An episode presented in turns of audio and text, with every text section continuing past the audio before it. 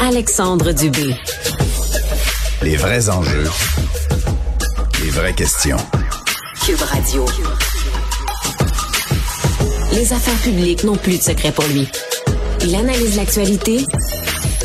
Il sépare les faits des rumeurs. Il n'a qu'une seule parole, celle que vous entendez.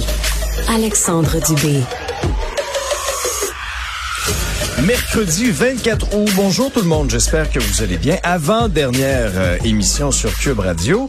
Et c'est une émission encore une fois très chargée aujourd'hui où on va parler plein de choses, notamment du réseau de la santé parce que ça a été un été très très très difficile dans plusieurs établissements avec des taux d'occupation dans les urgences très élevés. On frôlait ou on dépassait même les 200 à plusieurs endroits. Il y a un papier intéressant dans le Devoir ce matin qui nous euh, brosse un petit peu le portrait de situation.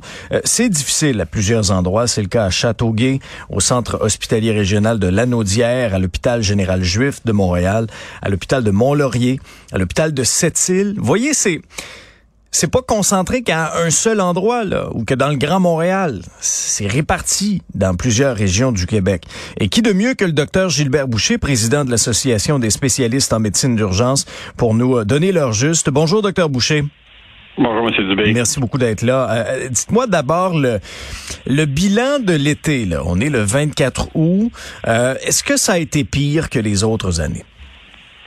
Ça a été extrêmement difficile. On l'avait annoncé au mois de juin. Là. Depuis le mois d'avril et mai, on sait qu'il y a beaucoup plus d'achalandage dans nos urgences au Québec. Puis on n'a pas le personnel, on n'a pas le, nombre de lits qu'on avait avant. Donc nécessairement, ça montre, euh, ça mène à de, de l'engorgement. Comparé à l'été dernier, là, c'est des 20 à 25 plus de patients qui, qui, attendent pour les hospitalisations, plus de patients qui passent 24 heures, plus de patients qui attendent plus que 48 heures à l'urgence. Alors, on savait que ça a été difficile, puis ça a été très difficile pour les, les patients, surtout dans les salles d'attente cet été. Ouais, c'est clair. Est-ce que dans certaines régions du Québec, ça a été euh, pire que d'autres, ou un peu comme ce qu'on pouvait observer, euh, c'est pas mal généralisé là, dans plusieurs régions du Québec? En ce moment, c'est très généralisé. Il faut comprendre qu'il y a peut-être eu trois étapes cet été. Là. Il y a eu jusqu'à la fin juillet où est-ce qu'on a été excessivement le personnel de la santé. Il y a eu beaucoup de gens qui ont eu la COVID. Alors, on a eu un grand manque de personnel. Il y a eu un deux, trois semaines pendant les vacances de la construction qui étaient un petit peu plus calme, calme étant plus la normale. Mais depuis dix jours, là, c'est il y a vraiment beaucoup de patients qui attendent, beaucoup de patients qui repartent sans avoir de patients. Puis comme vous le mentionnez, là, maintenant, c'est la, à la grandeur du Québec. On voit qu'on mmh. Qu'on recommence la vie normale, puis ça affecte tout le monde. Un, un, une durée de séjour moyen, les gens vont attendre combien de temps? Donc, effectivement, il y, a, il y, a, des journées plus critiques. Là, on le sait souvent, c'est le lundi. Maintenant, c'est rendu le lundi, le mardi, le jeudi, okay. le vendredi. Donc, ça revient presque tout le temps. C'est très difficile. Euh, le moral est à terre, et je peux vous dire, est à terre dans, dans les urgences. C'est tous les corps sont difficiles, mais encore là, la population aussi en souffre. Il y a beaucoup de patients qui ils savent qu'ils n'ont pas besoin de venir nous voir, mais malheureusement, ils n'ont pas d'autres points d'accès pour le pour le réseau. Alors, ils se ramassent aux urgences. Ça fait beaucoup de monde à traiter en ce moment, puis malheureusement, on n'a pas la, capacité. On avait cette discussion-là un peu plus tôt cet été, vous et moi, en disant le problème, c'est qu'il y a une porte d'entrée pour le réseau de la santé. Euh, vous me sembliez un peu, vous me optimiste un peu plus tôt cet été. Euh, est-ce que, est-ce que vous voyez des solutions à, à court moyen terme? Avez-vous l'impression que la pression sur le réseau va diminuer là un peu cet automne ou au contraire euh... c'est évident qu'on peut pas continuer à faire des choses comme ça. C'est pour ça comme je vous le mentionnais plus tôt cet été, il y a des plans qui sont qui sont mis en place pour changer les choses de faire, pour utiliser mieux les lits, pour décompresser le système comme euh, comme on en parle si souvent. Euh, maintenant, ça se passera pas au mois d'août. On est encore en mode vacances. Il en reste encore un autre deux semaines à passer avant que tout le personnel revienne. Mais on espère le, nombre de patients qui, attendent des lits, des niveaux de soins alternatifs qu'on parle, était en augmentation. Alors ça, on espère. Le, gouvernement réagit bien avec les, quatre par chambre. On sait que c'est malheureux, mais il faut désengorger le système. Il y a beaucoup de projets de coordonnateurs de lits, coordonnateurs d'hospitalisation, euh, l'hospitalisation à, à, la maison. On l'a vu cet été, il y a de plus en plus d'informations pour aider la population à se trouver d'autres accès. C'est sûr que ça prend du temps, c'est pas facile. Les gens attendent longtemps dans les urgences, mais au moins on s'en va quelque part. Donc ce que vous nous dites, c'est que ultimement, on n'a pas le choix de, pacter les chambres dans le contexte actuel. Ben effectivement, on est on, est vraiment revenu à des volumes d'avant pandémie, puis malheureusement, on le sait, on n'a pas le même nombre de lits. Alors, il manque encore beaucoup de personnel.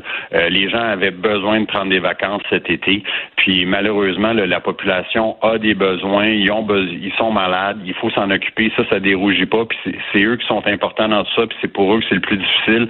Mais euh, les chiffres sont à la pluie. Cet été a été plus difficile que l'été dernier.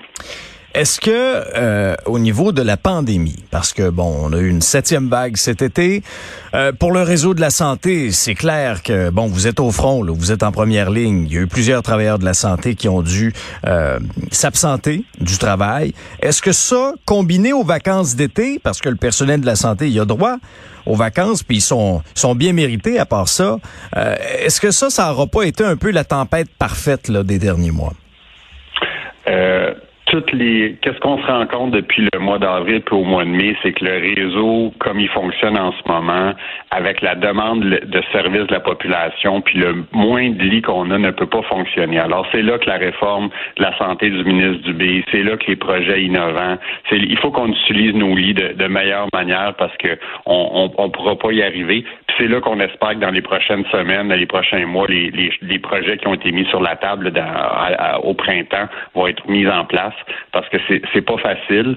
Quand on parle de qu'est-ce qui cause le problème, c'est vraiment multifactoriel. C'est toujours la même chose. Ça dépend des régions. Vous mentionnez les vacances. Je peux vous dire qu'à Sainte-Agathe, pendant l'été, c'est très occupé parce qu'il y a beaucoup de vacanciers qui vont dans, cette ben zone-là. Il y a beaucoup plus de traumas. Euh, il y a d'autres endroits, effectivement, à Montréal, au, au, mois de juillet, il y a eu vraiment une espèce d'épidémie de COVID. Il y a eu beaucoup de fermetures de lits dans nos hôpitaux alors à cause du COVID. Alors ça, ça a causé des problèmes.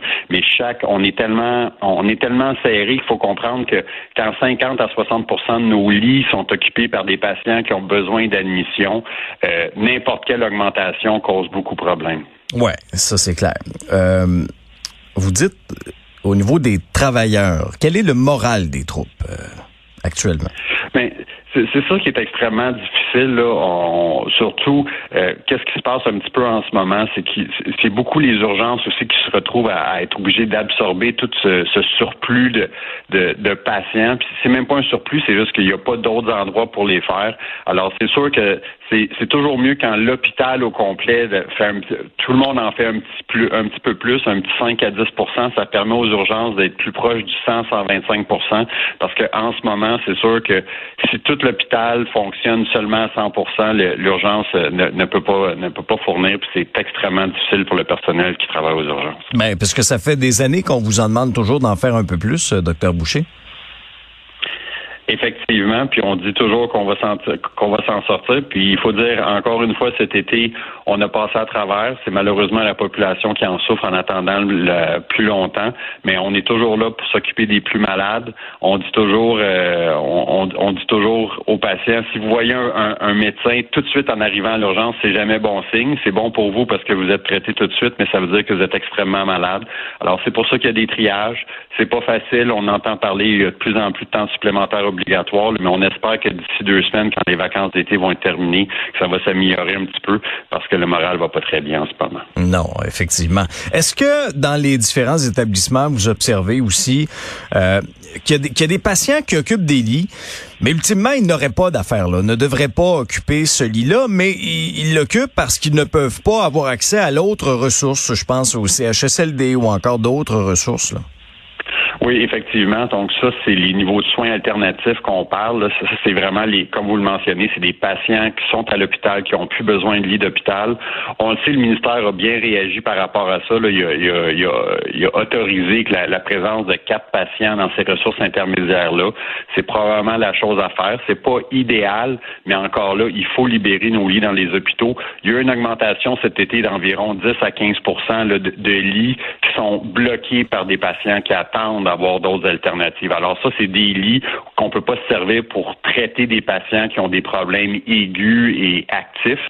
Euh, c'est des patients que ça fait trois, quatre, sept jours qui sont à l'hôpital, qui ont plus besoin de voir un médecin, qui ont plus besoin de voir une infirmière peut-être plus qu'une ou deux fois par jour, puis sont pris dans des lits d'hôpital, puis on n'a pas d'alternative pour eux, puis ça, ça mène à la congestion des urgences, c'est certain. Est-ce que, est-ce que le système aussi est pas un peu à repenser? C'est-à-dire que si on misait davantage sur les soins à domicile, est-ce qu'on pourrait peut-être désengorger aussi le, réseau? Parce que là, il y a une porte d'entrée, tout le monde se rend là, mais en bout de ligne, on est congestionné, docteur.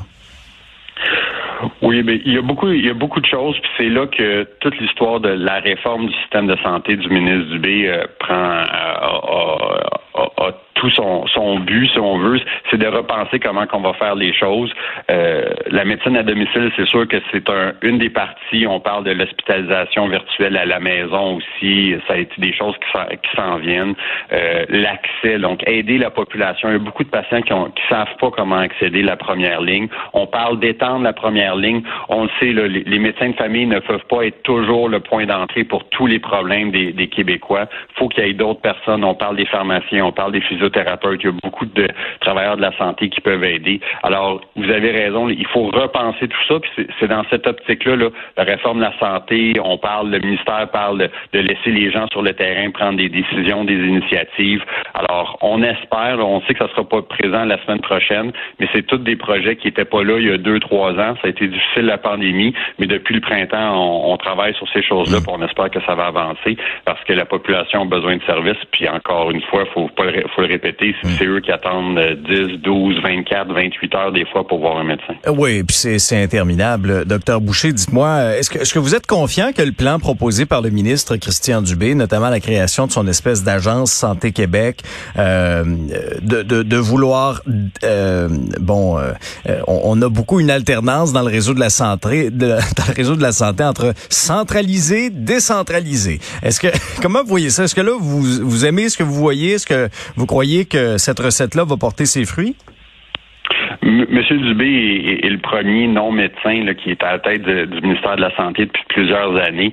Puis qu'est-ce qu'on voit là, il s'appuie sur des données, il met des gens en charge, il y a un plan, on sait qu'il va y avoir de l'investissement en informatique, euh, il, y a, il, y a, une meilleure gestion qui va s'installer. Alors, c'est vraiment la chose qu'il faut faire maintenant. Il faut les appliquer, c'est la gestion du changement, ça c'est une autre étape, mais au moins, qu'est-ce qui qu'est-ce qu'on a prévu va probablement amener des résultats. Alors, on espère que ça, que ça va porter fruit. Avec un peu de recul, est-ce que c'était la bonne décision de fermer euh, certaines salles d'urgence pendant l'été? Euh, alors, ça, la réponse, c'est oui.